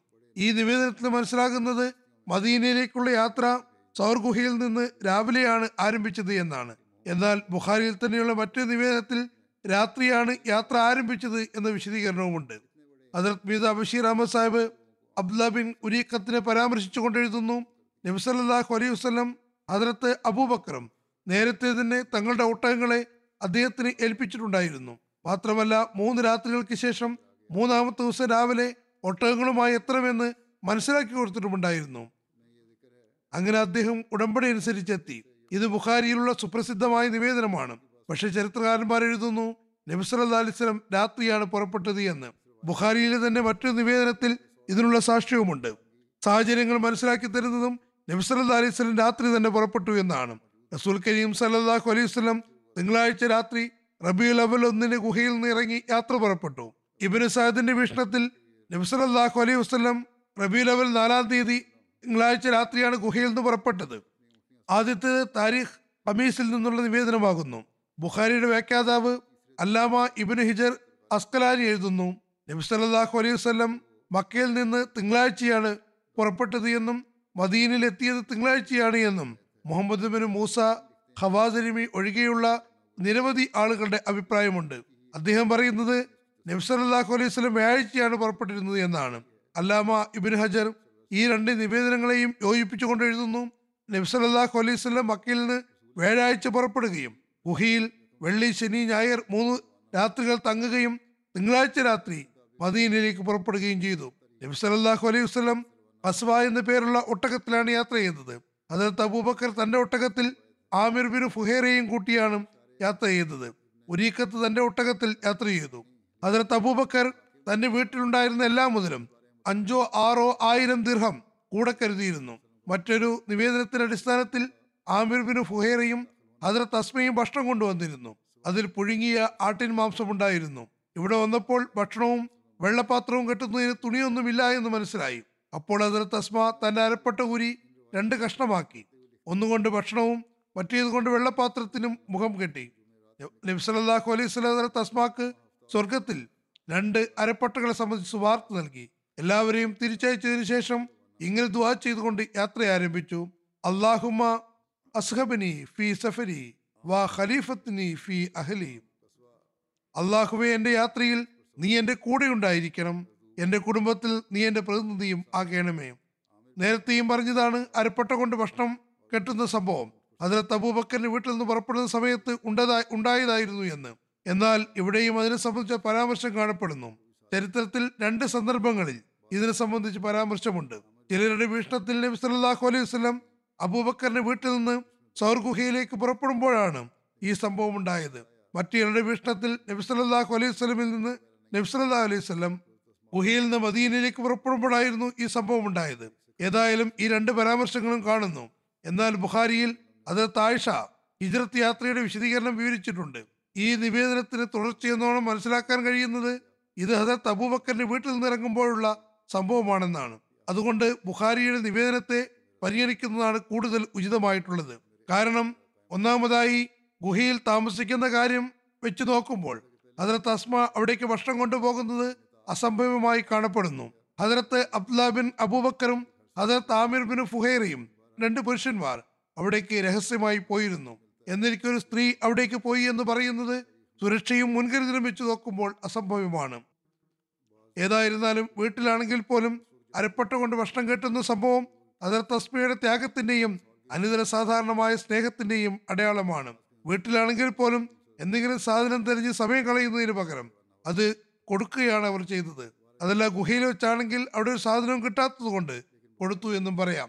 വീട്ടിലാണെങ്കിൽ ഏതെങ്കിലും സാധനം തെളിഞ്ഞ് സമയം കളയുന്നതിന് പകരം സമയം നഷ്ടപ്പെടുമോ എന്ന ആശങ്ക കൊണ്ട് തന്റെ അരപ്പട്ട കൊണ്ട് ഭക്ഷണം കെട്ടി അത് അബൂബക്കറിനെയും നബ്സല്ലാ അലിസ്ലെയും അതുകൊണ്ട് തന്നെ ബുഖാരിയുടെ നിവേദനം അനുസരിച്ച് അരപ്പട്ട കൊണ്ട് ഭക്ഷണം കെട്ടുന്ന ഈ സംഭവം അതിനകത്ത് അബൂബക്കറിന്റെ വീട്ടിൽ നിന്ന് പുറപ്പെടുമ്പോഴാണെന്നും സൗർഗുഹയിൽ നിന്ന് മദീനയിലേക്കുള്ള യാത്രയുടെ ആരംഭത്തിൽ അല്ലെന്നും ആണ് കൂടുതൽ ശരിയായി തോന്നുന്നത്. ഏതായാലും അള്ളാഹുവിനെ നന്നായി അറിയുകയുള്ളൂ. അതിനകത്ത് അസ്മ വിവരിക്കുന്നു നബി സല്ലാഹു അലൈഹി അബൂബക്കറും ഹിജറത്തിന് വേണ്ടി പുറപ്പെട്ടപ്പോൾ അബൂബക്കർ തന്റെ എല്ലാ മുതലും എടുത്തിരുന്നു. അത് ഏറെക്കുറെ അഞ്ചോ ആറോ ആയിരം ദീർഘം ഉണ്ടായിരുന്നു. അവർ പറയുന്നു ഞങ്ങളുടെ പിതാമകൻ അബു കഹാഫ ഞങ്ങളുടെ അടുത്ത് വന്നു. ആ സമയത്ത് അദ്ദേഹത്തിന് കാഴ്ച നഷ്ടപ്പെട്ടിരുന്നു. അദ്ദേഹം പറഞ്ഞു അള്ളാഹുവാണെ ഞാൻ മനസ്സിലാക്കുന്നത് അയാൾ അതായത് ഹസരത്ത് അബൂബക്കർ തന്റെ സമ്പത്തും കൊണ്ട് നിങ്ങളെ പ്രയാസത്തിൽ അകപ്പെടുത്തി എന്നാണ്. അപ്പോൾ അസ്മ പറഞ്ഞു ഇല്ല ഉപ്പാപ്പ ഒരിക്കലും അങ്ങനെയല്ല. അദ്ദേഹം ഞങ്ങൾക്ക് ഒരുപാട് സമ്പത്ത് ഇട്ടിട്ടാണ് പോയത്. അവർ പറയുന്നു ഞാൻ കുറേ കല്ലുകൾ എടുത്തു എന്നിട്ട് എന്റെ പിതാവ് തന്റെ സമ്പത്തുകൾ വെക്കുന്ന ജനാലേക്ക് അരികിൽ കൊണ്ടുപോയി വെച്ചു. പിന്നെ ഞാൻ അതിനു മുകളിൽ ഒരു തുണി എടുത്തിട്ടു. എന്നിട്ട് എന്റെ പിതാമഹന്റെ കൈ പിടിച്ചു കൊണ്ടുവന്നിട്ട് ഞാൻ പറഞ്ഞു ഉപ്പാപ്പ ഇതിൽ കൈവച്ചു നോക്കുക. അപ്പോൾ അദ്ദേഹം അതിനു മുകളിൽ കൈവച്ചുകൊണ്ട് പറഞ്ഞു എങ്കിൽ പിന്നെ പ്രശ്നമൊന്നുമില്ല. നിങ്ങൾക്ക് വേണ്ടി ഇത്രയും ഉപേക്ഷിച്ചിട്ടാണല്ലോ പോയത്. എങ്കിൽ നല്ലതാണ് ചെയ്തിട്ടുള്ളത്. അതിന് തസ്മ പറയുന്നു അള്ളാഹുവാണേ അബൂബക്കർ ഞങ്ങൾക്ക് വേണ്ടി ഒന്നും വിട്ടു പോയിട്ടുണ്ടായിരുന്നില്ല. പക്ഷെ ഞാൻ അദ്ദേഹത്തിന് ഇങ്ങനെ സമാധാനം കൊടുക്കാൻ ആഗ്രഹിച്ചു. സൗർഗുഹയിൽ നിന്ന് പുറപ്പെട്ട് യാത്രയെ സംബന്ധിച്ച് ഹജരത് മീത ബഷീർ അഹമ്മദ് സാബ് എഴുതുന്നു. നബി സല്ലല്ലാഹു അലൈഹി വസല്ലം സൗർഗുഹയിൽ നിന്ന് പുറപ്പെട്ട് ഒരു ഒട്ടകപ്പുറത്ത് അതിന്റെ പേര് ചില നിവേദനങ്ങളിൽ അൽ കസ്ബ എന്നാണ് വന്നിട്ടുള്ളത് യാത്ര ചെയ്തു. മറ്റൊന്നിൽ അബൂബക്കറും അദ്ദേഹത്തിന്റെ ഖാദിം ആമിർ ബിൻ ഫുഹേറിയും യാത്ര ചെയ്തു. പുറപ്പെടുമ്പോൾ നബി സല്ലല്ലാഹു അലൈഹി വസല്ലം മക്കയിലേക്ക് അവസാന ദൃഷ്ടി വായിച്ചുകൊണ്ട് വളരെ സങ്കടത്തോടു കൂടി പറഞ്ഞു അല്ലയോ പ്രിയപ്പെട്ട മക്ക നീ എനിക്ക് എല്ലാ സ്ഥലങ്ങളെക്കാളും പ്രിയപ്പെട്ടതാണ്. പക്ഷെ നിന്റെ നിവാസികൾ എന്നെ അവിടെ താമസിക്കാൻ അനുവദിക്കുന്നില്ല. അപ്പോൾ അത് തബൂബക്കർ പറഞ്ഞു ഈ നാട്ടുകാർ തങ്ങളുടെ നബിയെ പുറത്താക്കിയിരിക്കുന്നു. അതുകൊണ്ട് തീർച്ചയായും അവർ നശിപ്പിക്കപ്പെടുന്നതാണ്. നബി വസല്ലം അബൂബക്കർ സിദ്ദീഖും രണ്ടു ദിവസം വരെ ഗുഹയിൽ തന്നെ കഴിച്ചുകൂട്ടി. മൂന്നാം രാവിൽ മുൻ നിശ്ചയപ്രകാരം രണ്ട് ഒട്ടകങ്ങൾ ഗുഹാമുഖത്ത് വന്നു. ഒന്ന് തിരുനബിക്കും വഴികാട്ടിക്കും. മറ്റൊന്ന് അബൂബക്കർ സിദ്ദീഖിനും അദ്ദേഹത്തിന്റെ ദാസനായ ആമിർ ബിനു ഫുഹൈറയ്ക്കും. മദീനയിലേക്ക് പുറപ്പെടും മുമ്പ് റസൂൽ സലല്ലാഹു അലൈഹി വസല്ലം മക്കയിലേക്ക് തന്നെ മുഖം തിരിച്ചു. ആ പരിശുദ്ധ പട്ടണത്തിലാണ് നബി സലല്ലാഹു അലൈഹി വസല്ലം ജനിച്ചത്. അവിടെ നിന്നാണ് ദൈവനിയോഗിതനായത്. അവിടെയാണ് ഹജറത് ഇസ്മായിൽ അലി ഇസ്ലാമിന്റെ കാലഘട്ടം മുതൽ നബി സലല്ലാഹു അലൈഹി സ്വലമിന്റെ പൂർവപിതാക്കൾ കഴിഞ്ഞു വന്നിരുന്നത്. നബി സലല്ലാഹു അലൈഹി സ്വലം അതിലേക്ക് തന്റെ അവസാന ദൃഷ്ടി പായിച്ചു. വളരെ വേദനയോടുകൂടി ആ പട്ടണത്തെ സംബോധന ചെയ്തുകൊണ്ട് പറഞ്ഞു അല്ലയോ മക്ക നീ എനിക്ക് വളരെ എല്ലാ സ്ഥലങ്ങളെക്കാളും വളരെയേറെ പ്രിയപ്പെട്ടതാണ്. പക്ഷേ നിന്റെ നിവാസികൾ എന്നെ അവിടെ ജീവിക്കാൻ അനുവദിക്കുന്നില്ല. ആ സമയത്ത് അബൂബക്കർ വളരെ ഖേദത്തോടു കൂടി പറഞ്ഞു ഈ ആളുകൾ ഒരു നബിയെ തന്റെ നാട്ടിൽ നിന്ന് പുറത്താക്കിയിരിക്കുന്നു. ഇനി തീർച്ചയായും അവർ നശിപ്പിക്കപ്പെടുന്നതാണ്. ഒരു നിവേദനമനുസരിച്ച് ജൂഫ എന്ന സ്ഥലത്തെത്തിയപ്പോൾ ഈ സ്ഥലം മക്കയിൽ നിന്ന് ഏകദേശം എൺപത്തിരണ്ട് മൈൽ ദൂരെയാണുള്ളത്. ഈ ആയത്ത് അവതരിച്ചു. ഇന്നല്ലതി ഫറദ അലൈക്കൽ ഖുർആന ഇലാ ഖുർആൻ നിനക്ക് നിയമമായി കൽപ്പിച്ചവൻ തീർച്ചയായും നിന്നെ പ്രത്യാഗമന സ്ഥലത്തേക്ക് തിരിച്ചെത്തിക്കുന്നവനാണ്. രാത്രി മുഴുവൻ യാത്ര തുടർന്നു. അങ്ങനെ ഉച്ച സമയത്ത് ഒരു കുന്നിൻ ചെരുവിൽ സംഘം വിശ്രമിക്കുന്നതിന് വേണ്ടി നിന്നു. അബൂബക്കർ വിരിപ്പ് വിരിച്ച് അതിനുശേഷം നബി സല്ലല്ലാഹു അലൈഹി വസല്ലം എന്നോട് വിശ്രമിക്കുന്നതിന് വേണ്ടി അപേക്ഷിച്ചു. നബി അലൈഹി വസ്ലം അവിടെ കടന്നു. പിന്നെ അബൂബക്കർ പുറത്തിറങ്ങി ആരെങ്കിലും പിന്തുടരുന്നുണ്ടോ എന്ന് നോക്കി. ഇത്രയും ആയപ്പോഴേക്കും ദൂരെ നിന്ന് ഒരാട്ടിടയും തണൽ അന്വേഷിച്ച് അവിടേക്ക് വരുന്നത് കണ്ടു. അതിനകത്ത് അബൂബക്കർ പറയുന്നു ഞാൻ അവനോട് ചോദിച്ചു നീ ആരുടെ ഭൃത്യനാണ്? അവൻ പറഞ്ഞു കുറേശിലെ ഇന്ന വ്യക്തിയുടെ. അവൻ ആളുടെ പേര് പറഞ്ഞു ഞാൻ അയാളെ മനസ്സിലാക്കി. ഞാൻ ചോദിച്ചു നിന്റെ ആടുകൾക്ക് പാലുണ്ടോ? അവൻ പറഞ്ഞു ഉണ്ട്. ഞാൻ പറഞ്ഞു നീ ഞങ്ങൾക്ക് വേണ്ടി പാൽ കറക്കുമോ? അവൻ പറഞ്ഞു ഉവ് ഞാൻ അവനോട് പാൽ കറക്കാൻ വേണ്ടി പറഞ്ഞു. അവൻ തന്റെ ആടുകളിൽ ഒന്നിന്റെ കാലുകളിൽ പിടിച്ചു. പിന്നെ അപ്പോൾ ഞാൻ അവനോട് പറഞ്ഞു അതിന്റെ അകിട് വൃത്തിയാക്കുക. പിന്നെ ഞാൻ എന്റെ മേൽനോട്ടത്തിൽ തന്നെ പാത്രത്തിൽ പാൽ വാങ്ങുകയുണ്ടായി. പാലിന്റെ കട്ടി കുറയുന്നതിന് വേണ്ടി അവൻ അതിൽ വെള്ളം ചേർത്തു. പിന്നെ ആ പാൽ നബി സല്ലല്ലാഹു അലൈഹി വസല്ലം സവിധത്തിലെത്തിച്ചു ചില നിവേദനമനുസരിച്ച് അബൂബക്കർ പാൽ കൊണ്ടുവന്നപ്പോൾ നബി സല്ലല്ലാഹു അലൈഹി സ്വലം ഉറങ്ങുക തന്നെയായിരുന്നു. നബി സല്ലല്ലാഹു അലൈഹി സ്വലമിന്റെ വിശ്രമത്തിന് ഭംഗം വരുത്തരുത് എന്നും നബി സല്ലല്ലാഹു വരെ നീ കാത്തിരിക്കുന്നതാണ് ഉചിതമെന്നും കരുതി. ഉണർന്നപ്പോൾ പാൽ കൊടുത്തുകൊണ്ട് പറഞ്ഞു യാ റസോല്ലാ കുടിച്ചാലും നബി സല്ലല്ലാഹു അലൈഹി വസ്ലം എത്രമാത്രം കുടിച്ചു എന്നാൽ? അബൂബക്കർ പറയുന്നു എനിക്ക് തൃപ്തിയായി സന്തോഷമായി. ഞാൻ പറഞ്ഞു യാ റസൂലല്ലാ പുറപ്പെടാൻ സമയമായിരിക്കുന്നു. നബി സല്ലല്ലാഹു അലൈഹി വസല്ലം പറഞ്ഞു അതെ. മറ്റൊരു നിവേദനത്തിൽ പറയുന്നു നബി പറഞ്ഞു യാത്ര ആരംഭിക്കാം. ഞാൻ പറഞ്ഞു അതേ യജമാനരെ വീണ്ടും അങ്ങനെ യാത്ര തുടർന്നു. തുറാക്ക ബിൻ മാലിക് പിന്തുടർന്ന സംഭവം ഇങ്ങനെയാണ്. അരീക്കത്തിനെ പോലെയുള്ള വിദഗ്ധരായ വഴികാട്ടിയുടെ നേതൃത്വത്തിൽ സമുദ്ര തീരത്തോടു കൂടിയാണ് തീരത്തിൽ കൂടിയാണ് മദീനയിലേക്കുള്ള യാത്ര ആരംഭിച്ചത്. അത് മദീനയിലേക്കുള്ള സാധാരണ വഴികളിൽ നിന്ന് തികച്ചും വ്യത്യസ്തമായിരുന്നു. മക്കയുടെയും തൊട്ടടുത്ത സ്ഥലങ്ങളിലും നൂറൊട്ടകം സമ്മാനമായി കൊടുക്കുമെന്ന് പൊതുവിളംബരം നടന്നിട്ടുണ്ടായിരുന്നു. ഒരുപാട് ആളുകൾ വലിയ സമ്മാനം കൈപ്പറ്റാൻ ആഗ്രഹിച്ചിരുന്നു. സുറാഖ് ബിൻ മാലിക് വിവരിക്കുന്നു പിന്നീട് ഇദ്ദേഹം മുസ്ലിമായി വന്നതിന് ശേഷം അദ്ദേഹം തന്നെ ഈ സംഭവം വിവരിക്കുന്നുണ്ട്. ഞങ്ങളുടെ പക്കൽ ഉറേശികളുടെ സന്ദേശവാകൻ വന്നു. അവർ റസൂൽ തിരുമേനി സലല്ലാഹു അലൈഹി വസല്ലമിന്റെയും അബൂബക്കറിന്റെയും തലയ്ക്ക് വില നിശ്ചയിച്ചിട്ടുണ്ടായിരുന്നു. അവർ രണ്ടുപേരെയും വധിച്ച അവസ്ഥയിലോ ജീവനയോടെയോ പിടികൂടേണ്ടതാണ്. സുറാക്ക പറയുന്നു ഞാനും എന്റെ സമുദായമായ ബനു മദ്രിജിൽ ഒരു സദസ്സിൽ ഇരിക്കുകയായിരുന്നു. ഒരു വ്യക്തി ഞങ്ങളുടെ മുന്നിൽ വന്നു. ഞങ്ങളുടെ മുന്നിൽ വന്നു നിന്നു.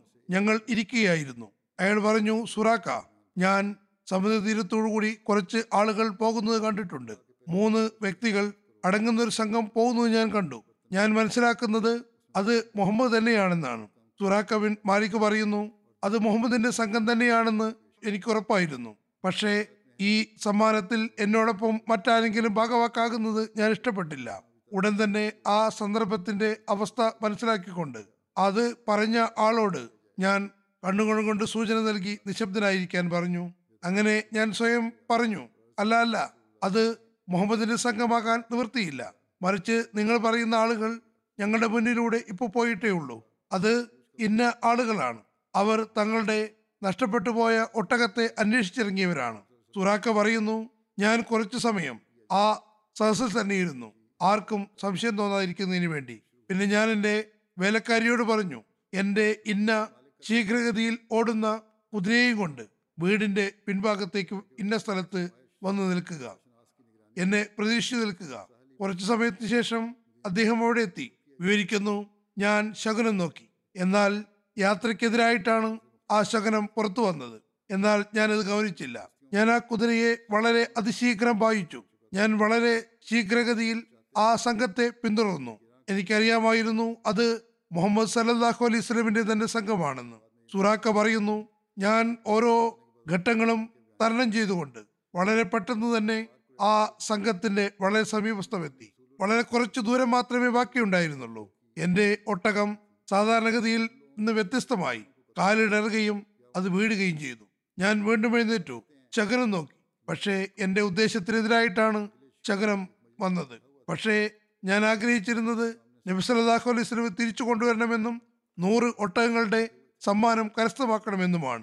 വീണ്ടും ഞാൻ എഴുന്നേറ്റു. കുതിരപ്പുറത്ത് യാത്ര തുടർന്നു ഇപ്പോൾ ഞാൻ എത്രമാത്രം അടുത്തെത്തിയെന്നാൽ അത് മുഹമ്മദും അബൂബക്കറും ആണെന്ന് മാത്രമല്ല ഞാൻ തിരിച്ചറിഞ്ഞിരുന്നത്. മറിച്ച് എനിക്ക് മുഹമ്മദ് സല്ലാഹു അലൈഹി വസല്ലം എന്തോ ചൊല്ലുന്നതായി ശബ്ദവും കേൾക്കാൻ കഴിയുമായിരുന്നു. ഇത്രയുമായപ്പോഴേക്കും എന്റെ കുതിര വളരെ ശക്തമായ രീതിയിൽ കാലിടറുകയും അതിന്റെ കാലുകൾ മണ്ണിലേക്ക് ആഴ്ന്നു പോവുകയും ചെയ്തു. ഞാനും വീഴുകയുണ്ടായി. പിന്നെ ഞാൻ കുതിരയെ ശകാരിച്ചു എഴുന്നേറ്റ് നിന്നു. അതായത് ഞാൻ അതിനെ ചീത്ത പറഞ്ഞു. എന്നിട്ട് എഴുന്നേറ്റ് നിന്നു. എന്റെ കാലുകൾ ഭൂമിയിലേക്ക് ആഴ്ന്നു പോയിരുന്നു. ഞാനത് പുറത്തേക്കെടുത്തു എന്നാൽ കുതിരയ്ക്ക് കാലുകൾ പുറത്തേക്കാൻ കഴിഞ്ഞിട്ടായിരുന്നില്ല അവസാനം അത് നേരെ നിന്നപ്പോൾ രണ്ട് കാലുകളും പുറത്തേക്കെടുത്തപ്പോൾ അന്തരീക്ഷത്തിൽ പൊടിപടലങ്ങൾ പരക്കുകയുണ്ടായി. അത് എത്രമാത്രം ആഴ്ന്നു പോയിരുന്നു എന്നാൽ കാലുകൾ പുറത്തേക്കെടുത്തപ്പോൾ മണ്ണും പൊടിപടലങ്ങളും ചുറ്റുപാടും ഉയർന്നു പൊങ്ങുകയുണ്ടായി. പറയുന്നു ഞാൻ വീണ്ടും എന്റെ അമ്പുകൾ കൊണ്ട് ശകുനം നോക്കി. പക്ഷേ ഞാൻ ഇഷ്ടപ്പെടാത്ത ശകുനം തന്നെയാണ് പുറത്തേക്ക് വന്നത്. ഞാൻ അവിടെ നിന്ന് സംരക്ഷണത്തിന് വേണ്ടി വിളിച്ചു പറഞ്ഞു. ഞാൻ പറഞ്ഞു എന്നിൽ നിന്ന് നിങ്ങൾക്ക് യാതൊരു തരത്തിലുള്ള നഷ്ടവും ഉണ്ടാകുന്നതല്ല. അപ്പോൾ നബി അലിസ്ലം അതിനകത്ത് അബൂബക്കറിനോട് പറഞ്ഞു അയാളോട് എന്താണ് ആവശ്യമെന്ന് ചോദിക്കുക എന്ന്? അദ്ദേഹം പറയുന്നു ഞാൻ സുറാക്കയാണ് നിങ്ങളുമായിട്ട് സംസാരിക്കാൻ ആഗ്രഹിക്കുന്നു. അപ്പോൾ അവരോട് നിന്നു. സുറാക്ക പറഞ്ഞു മക്കാർ അവരെ ജീവനോടെയോ മരിച്ച നിലയിലോ കൊണ്ടുവരുന്നവർക്ക് നൂറ് ഒട്ടകങ്ങൾ ഇനാമായി നൽകാമെന്ന് പ്രഖ്യാപിച്ചിട്ടുണ്ട്. ഞാൻ ആ അത്യാർത്ഥിയിലാണ് നിങ്ങളെ പിന്തുടർന്നു കൊണ്ടുവന്നിരുന്നത്. എന്നാൽ എനിക്കിപ്പോൾ സംഭവിച്ചതിൽ നിന്നെല്ലാം എനിക്ക് മനസ്സിലാക്കാൻ കഴിയുന്നത്? ഞാൻ നിങ്ങളെ പിന്തുടർന്നത് ശരിയല്ല എന്നാണ്. അയാൾ നബി സല്ലല്ലാഹു അലൈഹി സ്വലമിന്റെ സവിധത്തിൽ കുറച്ച് പാഥേയം സമർപ്പിച്ചു. എന്നാൽ നബി സല്ലാഹു അലൈഹി വസ്ലം അത് സ്വീകരിക്കുകയുണ്ടായില്ല.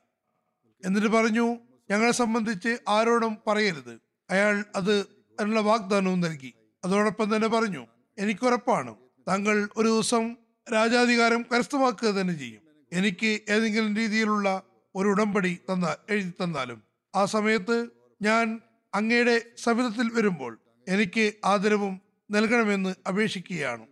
ചില നിവേദനങ്ങളുടെ അടിസ്ഥാനത്തിൽ അഭയത്തിനുള്ള രേഖയ്ക്ക് വേണ്ടി അപേക്ഷിക്കുകയുണ്ടായി. അങ്ങനെ നബി അല്ലാഹു അലൈഹി സ്വലമിന്റെ നിർദ്ദേശമനുസരിച്ച് ആ രേഖ അതിൽ തബൂബക്കർ മറ്റൊരു നിവേദനമനുസരിച്ച് ആമിർ ബിൻ ഫുഹേറയാണ് എഴുതി നൽകിയത്. അദ്ദേഹം ആ രേഖയുമായി തിരിച്ചു വരികയാണ് ഉണ്ടായത്. ഈ അനുസ്മരണം ഇനിയും തുടരുന്നതാണ്. ഇൻഷാല്ല ഇൻഷാല്ല പുതുവർഷം ആരംഭിക്കുകയുമാണ്. അള്ളാഹു ഈ വരുന്ന വർഷം ജമാഅത്തിലെ അംഗങ്ങൾക്കും ജമാഅത്തിനും ജമാഅത്ത് എന്ന നിലയ്ക്ക് എല്ലാ തലത്തിലും അനുഗ്രഹീതമാക്കുമാറാകട്ടെ. എല്ലാ തരത്തിലുള്ള ഷെറുകളിൽ നിന്നും ജമാഅത്തിനെ സംരക്ഷിക്കുമാറാകട്ടെ. ജമാഅത്തിനെതിരിൽ ശത്രുക്കളുടെ എല്ലാ പദ്ധതികളെയും ധൂളിയാക്കുമാറാകട്ടെ. ഹജറത് മസീം അലി ഇസ്ലാമുമായി അള്ളാഹു ചെയ്ത വാഗ്ദാനങ്ങൾ. ആ വാഗ്ദാനങ്ങൾ നമുക്ക് നമ്മുടെ ജീവിതത്തിൽ തന്നെ വളരെയധികം പൂർത്തിയാകുന്നതായി കാണാൻ കഴിയുമാറാകട്ടെ. അള്ളാഹു നമുക്ക് ആ ദൃശ്യങ്ങളെല്ലാം കാണിച്ചു തരുമാറാകട്ടെ. അതുകൊണ്ട് വളരെയധികം ദുവാ ചെയ്തുകൊണ്ടിരിക്കുക. പുതുവർഷത്തിൽ ദുവാവോടുകൂടി പ്രവേശിക്കുക. തഹജിദിനും പ്രത്യേകമായി സംവിധാനം ചെയ്യുക. ചില പള്ളികളിൽ നടക്കാറുണ്ട്. മറ്റ് സ്ഥലങ്ങളിലും അതിനുള്ള ഏർപ്പാട് ചെയ്യേണ്ടതാണ്. വ്യക്തിപരമായ രീതിയിലും കൂട്ടായ നിലയ്ക്കും വ്യക്തമായ വ്യക്തിപരമായ നിലയിലാണെങ്കിലും വീടുകളിലാണെങ്കിലും തഹജിദിന് വളരെ പ്രത്യേകമായ രീതിയിലുള്ള സംവിധാനം ചെയ്യുക ദുവാ ചെയ്യുക. ഇതിന് ഒരു സ്ഥായിയായ സ്വഭാവമാക്കി മാറ്റണം. എങ്കിലും നാളെ ഇത് നമസ്കരിക്കുക. അതല്ലെങ്കിൽ ഇന്ന് രാത്രി നിങ്ങൾ അത് ജീവിതത്തിന്റെ സ്ഥായിയായ ഭാഗമാക്കി മാറ്റാൻ പരിശ്രമിക്കുക. അള്ളാഹു അതിനെല്ലാവർക്കും തോഫിക്ക് നൽകുമാറാകട്ടെ. സ്വലാത്തിനും ഇസ്തിഫാറിനും പുറമെ ഈ ദുവാകളും അധികമായി ചൊല്ലിക്കൊണ്ടിരിക്കുക.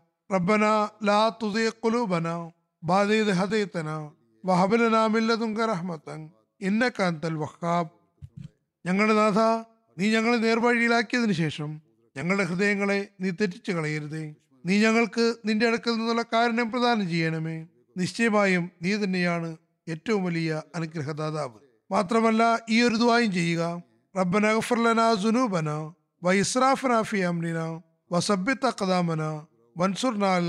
കാഫിരീൻ. ഞങ്ങളുടെ നാഥ ഞങ്ങളുടെ പാപങ്ങളെയും ഞങ്ങളുടെ കാര്യങ്ങളിലുള്ള അമിതത്വത്തെയും നീ ഞങ്ങൾക്ക് പുറത്തു തരണമേ. ഞങ്ങളുടെ പാദങ്ങളെ ഉറപ്പിച്ചു നിർത്തണമേ. അവിശ്വാസികളായ ജനങ്ങൾക്കെതിരിൽ ഞങ്ങളെ നീ സഹായിക്കുകയും ചെയ്യണമേ. അള്ളാഹു എല്ലാ അഹമ്മദികൾക്കും ഇതിനുള്ള തോഫിക്ക് നൽകുമാറാകട്ടെ. ഈ സമയത്ത് ജുമാക്ക് ശേഷം ചില ജനാദ ഗായിബ് ഞാൻ നമസ്കരിപ്പിക്കുന്നതുമാണ്. അവരെ സംബന്ധിച്ച് ഇനി ഞാൻ അനുസ്മരിക്കാൻ ആഗ്രഹിക്കുന്നു. ഇതിലാദ്യത്തെ അനുസ്മരണം മലിക് ഫാറൂഖ് അഹമ്മദ് സാബ് ഖോക്കർ സാഹിബിന്റെതാണ്. ഇദ്ദേഹം മുൾത്താൻ ജില്ലയിലെ അമീറായി ആയിരുന്നു. ഡിസംബർ പതിനെട്ടിന് എൺപതാമത്തെ വയസ്സിൽ വഫാത്തായി. ഇന്നാലില്ലാഹി വ ഇന്നാ ഇലൈഹി റാജിയൂൻ അദ്ദേഹത്തിന്റെ പിതാവ് മലിക് ഉമർ അലി ഖോക്കർ സാഹിബ് ആയിരുന്നു. അദ്ദേഹം റയീസ് മുൽത്താൻ എന്നാണ് അറിയപ്പെട്ടിരുന്നത്. മാതാവ് സയ്യിദ നുസർ ജഹാം ബേഗ സാഹിബയാണ്. സയ്യിദ സാഹിബ എന്ന പേരിൽ അറിയപ്പെട്ടിരുന്നത്. ഹജറത് മീർ മുഹമ്മദ് ഇസാഖ് സാഹിബിന്റെ മകളായിരുന്നു. ഹജറത് മലിക് മുഹമ്മദ് ഉമർ അലി സാഹിബ് ജമാഅത്ത് സ്വീകരിക്കുമ്പോൾ തന്റെ യുവത്വഘട്ടത്തിൽ ഖലീഫത്തുൽ മസീ സാനിയുടെ കാലഘട്ടത്തിൽ കാദ്യാനിൽ വന്ന് ബയ്യത്ത് ചെയ്യുന്നതിന് അദ്ദേഹത്തിന് സൗഭാഗ്യം ലഭിക്കുകയുണ്ടായി. മലിക് ഉമർലി സാഹിബിന്റെ വഫാത്ത് വളരെ പെട്ടെന്ന് തന്നെയായിരുന്നു. ആ സമയത്ത് മലിക് ഫാറൂഖ് അഹമ്മദ് സാഹിബിന് ഏറെക്കുറെ ഇരുപത് ഇരുപത്തിരണ്ട് വയസ്സായിരുന്നു പ്രായം. യുവാവായിരുന്നു.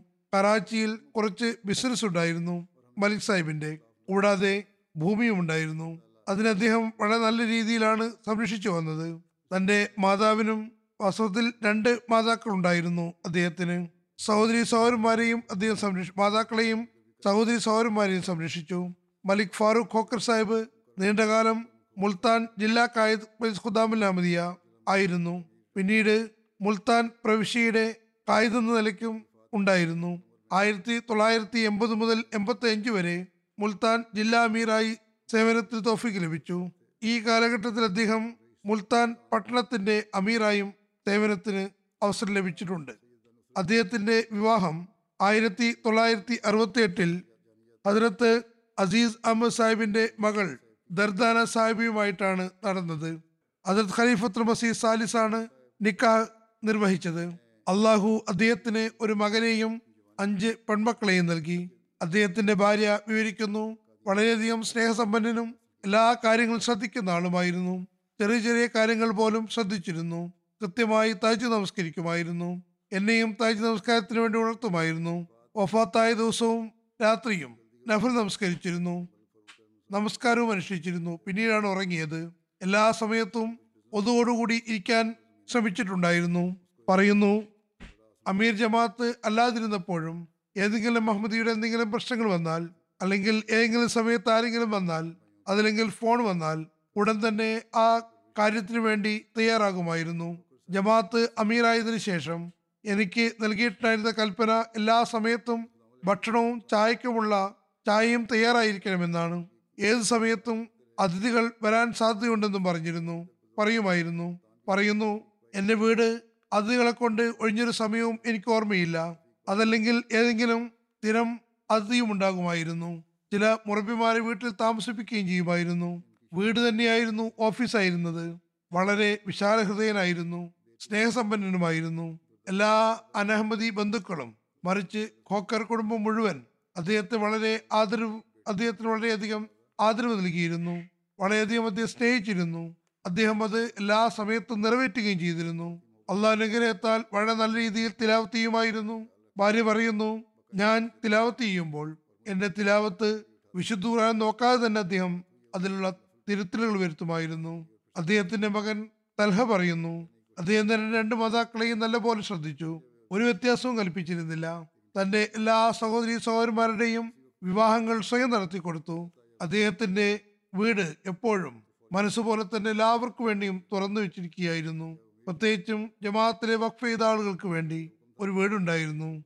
അതായത് മിരിയിലുള്ള ഖൈറ എന്ന എന്ന സ്ഥലത്ത് പറയുന്നു അദ്ദേഹം പറയുമായിരുന്നു ഇത് ഞാൻ ഉണ്ടാക്കിയത് തന്നെ ജമാഅത്തിന് വേണ്ടിയാണ്. ആരോടും അദ്ദേഹം പറ്റില്ല എന്ന് പറഞ്ഞിരുന്നില്ല. ആർക്കും എപ്പോഴും അവിടെ താമസിക്കാമായിരുന്നു. ആയിരത്തി തൊള്ളായിരത്തി എൺപത്തി നാലിലെ ഗവൺമെന്റ് ഓർഡിനൻസിന് ശേഷം ഉണ്ടായ പരീക്ഷണ ഘട്ടത്തിൽ പറയുന്നു അള്ളാഹ് അനുഗ്രഹത്താൽ അദ്ദേഹത്തിന്റെ ഗാംഭീര്യമുള്ള പേഴ്സണാലിറ്റി കാരണം മുൽത്താൻ ജില്ലയിലും പട്ടണത്തിലും എല്ലാ ആളുകൾക്കും എപ്പോഴും അദ്ദേഹം ആവേശം പകർന്നുകൊണ്ടിരുന്നു. ഒരിക്കലും തന്നെ ആരെയും നിരാശരാകാൻ അനുവദിച്ചില്ല. അത് ഖലീഫത്തുൽ മസീർ ആബിന്റെ ഹിജ്റത്തിന്റെ യാത്രയിൽ അള്ളാഹുവിന്റെ അനുഗ്രഹത്താൽ ഉസൂറിന്റെ ഒരു കാഫിലി ഉസൂറിന്റെ കാഫിലയിൽ ഭാഗമാകാൻ അദ്ദേഹത്തിനും അവസരം ലഭിച്ചിട്ടുണ്ട്. ഒരു സന്ദർഭത്തിൽ ഒരു സ്ഥലത്ത് സംഘത്തിന്റെ ലീഡറുമായിരുന്നു.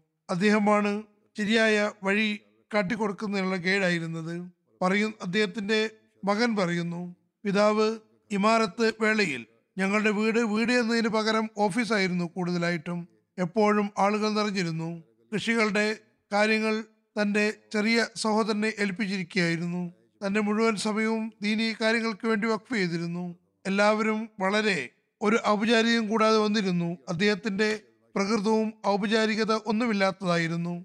അഹമ്മദികളില്ലാത്ത കുടുംബക്കാർക്കും സാമ്പത്തിക സഹായം ചെയ്തിരുന്നു. പറയുന്നു അദ്ദേഹത്തിന്റെ ജനാതിയിൽ ഞങ്ങളുടെ ചില കുടുംബക്കാർ വന്ന് കരയുകയായിരുന്നു. അവർ പറയുന്നു ഇന്ന് ഞങ്ങൾ അനാഥരായിരിക്കുന്നു. കാരണം അദ്ദേഹം അവരെ സഹായിച്ചിട്ടുണ്ടായിരുന്നു. പറയുന്നു എപ്പോഴും ഞങ്ങളോട് നമസ്കരിക്കുന്നതിന് വേണ്ടി പ്രത്യേകമായും ഫജർ നമസ്കാരത്തിന് വേണ്ടി ഉപദേശിക്കുമായിരുന്നു. അദ്ദേഹത്തിന്റെ ചെറിയ മകൾ ഫായിസ പറയുന്നു പിതാവിന് അള്ളാഹുള്ള തവക്കൽ വളരെ അനുപമമായിരുന്നു. എല്ലാ തരത്തിലുള്ള കാലവും അദ്ദേഹം കണ്ടിട്ടുണ്ട്. യുവത്വ കാലഘട്ടത്തിൽ എത്തിയുമായി. എല്ലാ അവസ്ഥകളും കണ്ടു. പ്രയാസങ്ങളും സുഖങ്ങളും കണ്ടു. പക്ഷേ ഞാൻ ചെറുപ്പം മുതൽ തന്നെ കണ്ടത് പിതാവ് അള്ളാഹുൽ തവക്കൽ ചെയ്തത് എപ്പോഴും പറയുമായി വെളിപ്പെടുത്തുമായിരുന്നു. എപ്പോഴും പറഞ്ഞിരുന്നത് എന്റെ അള്ളാഹു എനിക്ക് മതിയായവനാണ്. എന്റെ കാര്യങ്ങളെല്ലാം നടത്തി തരുന്നു പറയുന്നു പിതാവിന് ഖിലാഫത്തിനോട് അഗൈതവമായ സ്നേഹവും ഉണ്ടായിരുന്നു. ഖിലാഫത്ത് സ്മരണകൾ വരുമ്പോൾ കരിയുമായിരുന്നു ഒരു പ്രയാസ പരീക്ഷണഘട്ടവും അദ്ദേഹത്തിന് വന്നിട്ടുണ്ടായിരുന്നു. അതും അദ്ദേഹം വളരെ സബറോടുകൂടി ദ്വാടുകൂടി കഴിച്ചു കൂട്ടുകയുണ്ടായി അദ്ദേഹത്തിന്റെ ചെറിയ സഹോദരൻ മലിക് താരിഖ് അലി ഖോക്കർ അത് രണ്ടാമത്തെ മാതാവിൽ നിന്നുള്ള സഹോദരനാണ്. പറയുന്നു എന്റെ പിതാവ് മരണപ്പെടുമ്പോൾ എനിക്ക് ഒൻപത് വയസ്സായിരുന്നു പ്രായം. എന്റെ ഈ സഹോദരനുണ്ടല്ലോ എന്റെ വലിയ സഹോദരൻ മലിക് ഫാറൂഖ് സാഹിബ് അദ്ദേഹം അന്ന് ഇരുപത്തിരണ്ട് വയസ്സ് മാത്രം പ്രായമുള്ള യുവാവായിരുന്നു. എന്നാൽ അദ്ദേഹം ഞങ്ങൾക്ക് പിതാവിനെ പോലെയാണ് ഞങ്ങളെ സംരക്ഷിച്ചത്. ആയുസ് മുഴുവനും പിതാവില്ലാത്തത് ഞങ്ങൾക്ക് അനുഭവിക്കേണ്ടതായി വന്നില്ല. പറയുന്നു അനഹമതി കുടുംബങ്ങൾക്ക് മേലും അദ്ദേഹത്തിന് പ്രത്യേക രീതിയിലുള്ള സ്വാധീനമുണ്ടായിരുന്നു. അവരെയും അദ്ദേഹം നല്ലപോലെ ശ്രദ്ധിച്ചിരുന്നു. ഒരുപാട് അഹമ്മദി കുടുംബങ്ങളെ സംരക്ഷിച്ചിട്ടുണ്ടായിരുന്നു. ഒരുപാട് കുട്ടികൾക്കുള്ള വിദ്യാഭ്യാസത്തിനുള്ള സംവിധാനവും ജോലിക്കുള്ള സംവിധാനവും ഒരുക്കിയിരുന്നു. വീണ്ടും പറയുന്നു എന്റെ സഹോദരൻ എല്ലാ ആവശ്യക്കാർക്കും കടം കൊടുക്കുമായിരുന്നു. ഒരിക്കലും തിരിച്ചു ചോദിച്ചിരുന്നില്ല. എപ്പോഴും കൊടുത്തിരുന്നത് അത് കരുതേ ഹസന നല്ല കടം എന്ന രീതിയിലാണ്. ഒരുപാട് പുതു അഹമ്മദികൾ പറയുന്നു ഞങ്ങൾക്ക് അഹമ്മദിയത്തിൽ വന്നതിന് ശേഷം മലിക് ഫാറൂഖ് അഹമ്മദ് സാബ് ഖോക്കർ ഞങ്ങളെ സ്വന്തക്കാരെ പോലെയാണ് സംരക്ഷിച്ചത്. ഞങ്ങളുടെ ആവശ്യങ്ങൾ ശ്രദ്ധിച്ചിരുന്നു. എൺപത് വയസ്സായപ്പോൾ മറിച്ച് കഴിഞ്ഞ ഒന്ന് രണ്ട് വർഷങ്ങളായി പറഞ്ഞിരുന്നു. അദ്ദേഹത്തിന്റെ ആശങ്ക തന്റെ സ്വത്തിന്റെ ഭാഗം കൊടുക്കുന്നതിന് സംബന്ധിച്ചായിരുന്നു. തന്റെ ഹിസ്സ ജായിദാദിന് നല്ലൊരു പങ്കും അദ്ദേഹം കൊടുത്തു വിട്ടിയിരുന്നു കുറച്ച് ബാക്കിയുണ്ട്. അള്ളാഹു ബാക്കി കൊടുക്കുന്നതിന് മക്കൾക്ക് തോഫിക്ക് നൽകുമാറാകട്ടെ. അദ്ദേഹത്തിന്റെ സഹോദരി താഹിറ പറയുന്നു ഇവരും രണ്ടാമത്തെ ഉമ്മയിൽ നിന്നുള്ള സഹോദരിയാണ്. എന്റെ സഹോദരൻ എപ്പോഴും എന്നോട് ഒരു പിതാവിനെ പോലെയാണ് വാത്സല്യമുള്ള പിതാവിനെ പോലെയാണ് പെരുമാറിയത്. ഏറ്റവും ഉന്നതമായ സ്വഭാവം എന്തെന്നാൽ ഒരിക്കലും രണ്ട് ഉമ്മമാരുടെ മക്കളാണെന്നുള്ള വ്യത്യാസം കൽപ്പിച്ചിട്ടുണ്ടായിരുന്നില്ല. എല്ലാ സഹോദരി സഹോദരന്മാരോടും ഒരുപോലെയാണ് പെരുമാറിയത്. രണ്ട് മാതാക്കളോടും തുല്യമായ രീതിയിൽ പെരുമാറി. ഞങ്ങളുടെ മാതാക്കൾ വെവ്വേറെയാണെന്ന് ഞങ്ങൾക്ക് തോന്നാൻ പോലും അനുവദിച്ചിട്ടുണ്ടായിരുന്നില്ല. വീണ്ടും പറയുന്നു അദ്ദേഹം തീർച്ചയായും എനിക്ക് പിതാവിന്റെ സ്ഥാനത്ത് തന്നെയായിരുന്നു. ഒരു പിതാവ് വളരെ നിശബ്ദനായി തന്റെ മകളുടെ ദുഃഖത്തിനും സുഖത്തിനും ഭാഗവാക്കാകുന്നത് പോലെ എന്നോടും അതേ ബന്ധമാണ് ഉണ്ടായിരുന്നത് അദ്ദേഹത്തിന്റെ മകൾ നമൂദ് സെഹർ പറയുന്നു ചില കാര്യങ്ങൾ എന്റെ പിതാവിന്റെ ജീവിതത്തിൽ വളരെ പ്രകടമായിട്ടുണ്ട്. അത് കൂടെ കൂടെ ഓർമ്മ വന്നുകൊണ്ടിരിക്കുന്നു. അതിലേറ്റവും പ്രധാനമായിട്ടുള്ള ഏറ്റവും അധികമായിട്ടുള്ളത് അതിഥി സൽക്കാരമാണ്. ജനങ്ങളോടുള്ള സ്നേഹവുമായി ബന്ധപ്പെട്ടതാണ്.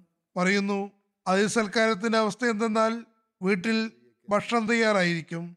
അതിഥികൾ വരുമ്പോൾ വീട്ടുകാർ ഭക്ഷണത്തിന് മുമ്പിൽ ഇരിക്കുകയാണെങ്കിലും ആ ഭക്ഷണം അതിഥികൾക്ക് വേണ്ടി പോകുമായിരുന്നു. പിന്നെ വീട്ടുകാർ കോഴിമുട്ട പൊരിച്ച് കഴിച്ച് കഴിച്ചു കൂട്ടുമായിരുന്നു. വീണ്ടും പറയുന്നു ഒരുപാട് തെറ്റുകൾ മനുഷ്യജീവിതത്തിൽ ഉണ്ടാകാറുണ്ട്. അല്ലെങ്കിൽ ഏറ്റക്കുറച്ചിലുകൾ ഉണ്ടാകാം. അതുകൊണ്ട് ചിലപ്പോൾ ചില പരീക്ഷണങ്ങളിലൂടെ കടന്നു പോകേണ്ടിയും വരാം. എന്നാൽ ഒരിക്കലും ഖിലാഫത്ത് സംബന്ധിച്ച് അദ്ദേഹം ഒരിക്കലും തന്നെ കാലത്തിന്റെ ഖലീഫ തെറ്റായ തീരുമാനമെടുത്തു എന്നുള്ള ധാരണ പോലും ഉണ്ടാകാൻ അനുവദിച്ചിട്ടില്ല. എപ്പോഴും ഞങ്ങളുടെ വീട്ടിൽ കുത്തുമ കേൾക്കാനും ജമാഅത്തുമായി ബന്ധപ്പെട്ട് നിൽക്കുന്നതിനും പ്രത്യേകമായി സംവിധാനം ചെയ്തിരുന്നു. അള്ളാഹു അദ്ദേഹത്തോട് മഹഫിറത്തും കാരുണ്യവും ചൊരിയുമാറാകട്ടെ. അദ്ദേഹത്തിന്റെ മക്കൾക്ക് സബറും ആത്മവിശ്വാസവും നന്മകളിൽ മുന്നേറാനുള്ള തോഫിക്ക് നൽകുമാറാകട്ടെ. അടുത്ത അനുസ്മരണം ഇന്തോനേഷ്യയിലെ റഹമത്തുള്ള സാഹിബിനെ സംബന്ധിച്ചാണ്.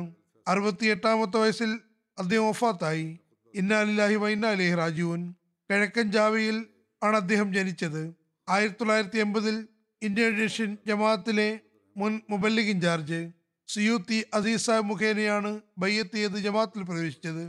ആയിരത്തി തൊള്ളായിരത്തി തൊണ്ണൂറ്റി മൂന്നിൽ വസീയത്തിൽ ഭാഗവക്കായി. തന്റെ വഫാത്ത് വരെയും അവിടെയുള്ള കേരങ്ക് നട്ടിക ജമാഅത്തിൽ സേവനം ചെയ്യുന്നതിനുള്ള തോഫിക്ക് ലഭിച്ചുകൊണ്ടിരുന്നു.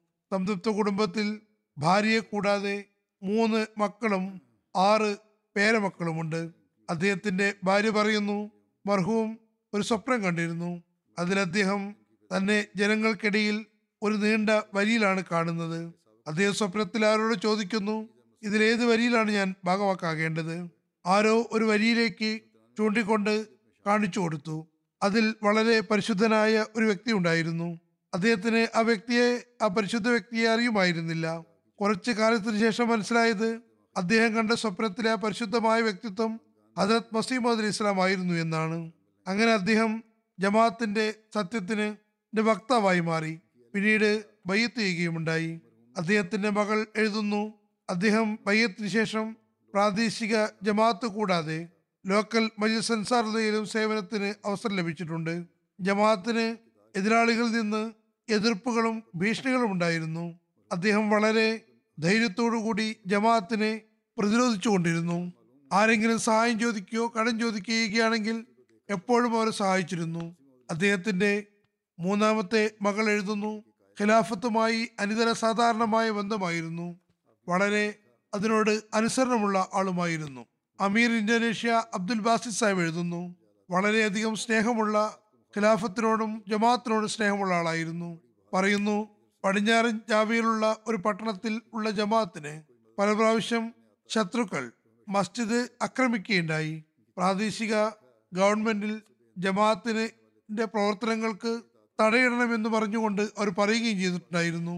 ആ സമയത്ത് റഹ്മത്ല സാഹിബ് വളരെ ധൈര്യപൂർവം ശത്രുക്കളെയും പ്രാദേശിക ഭരണകൂടത്തെയും അഭിമുഖീകരിച്ചു. അവരുടെ ആക്ഷേപങ്ങൾക്ക് കൃത്യമായ മറുപടി നൽകി.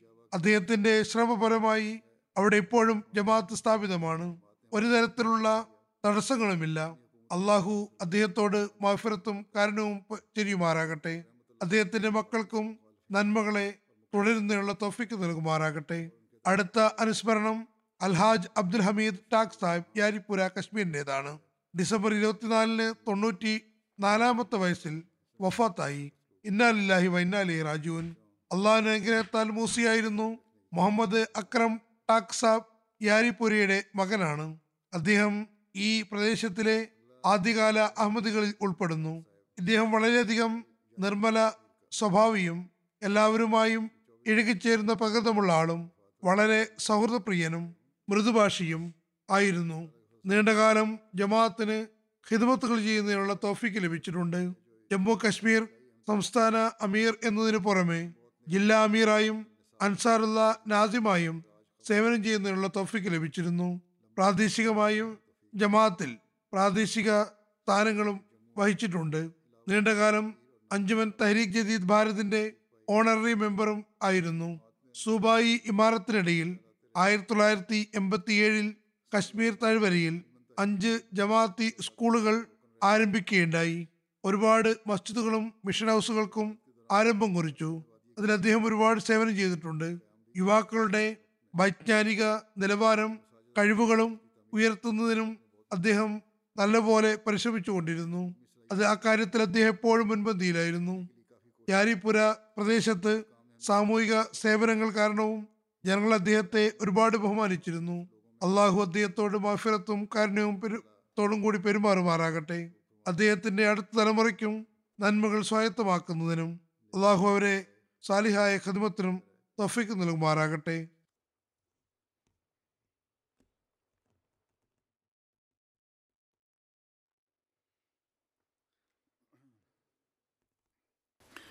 الحمد لله الحمد لله نحمده ونستعينه ونستغفره ونؤمن به ونتوكل عليه ونعوذ بالله من شرور أنفسنا ومن سيئات أعمالنا.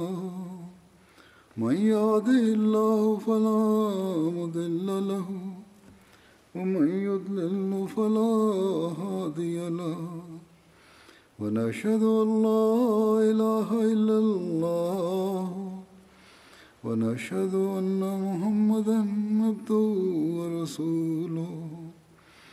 عباد الله رحمكم الله. إن الله يأمر بالعدل واللسان وإيتاء ذي القربى وينهى عن الفحشاء والمنكر والبغي يعظكم لعلكم تذكرون.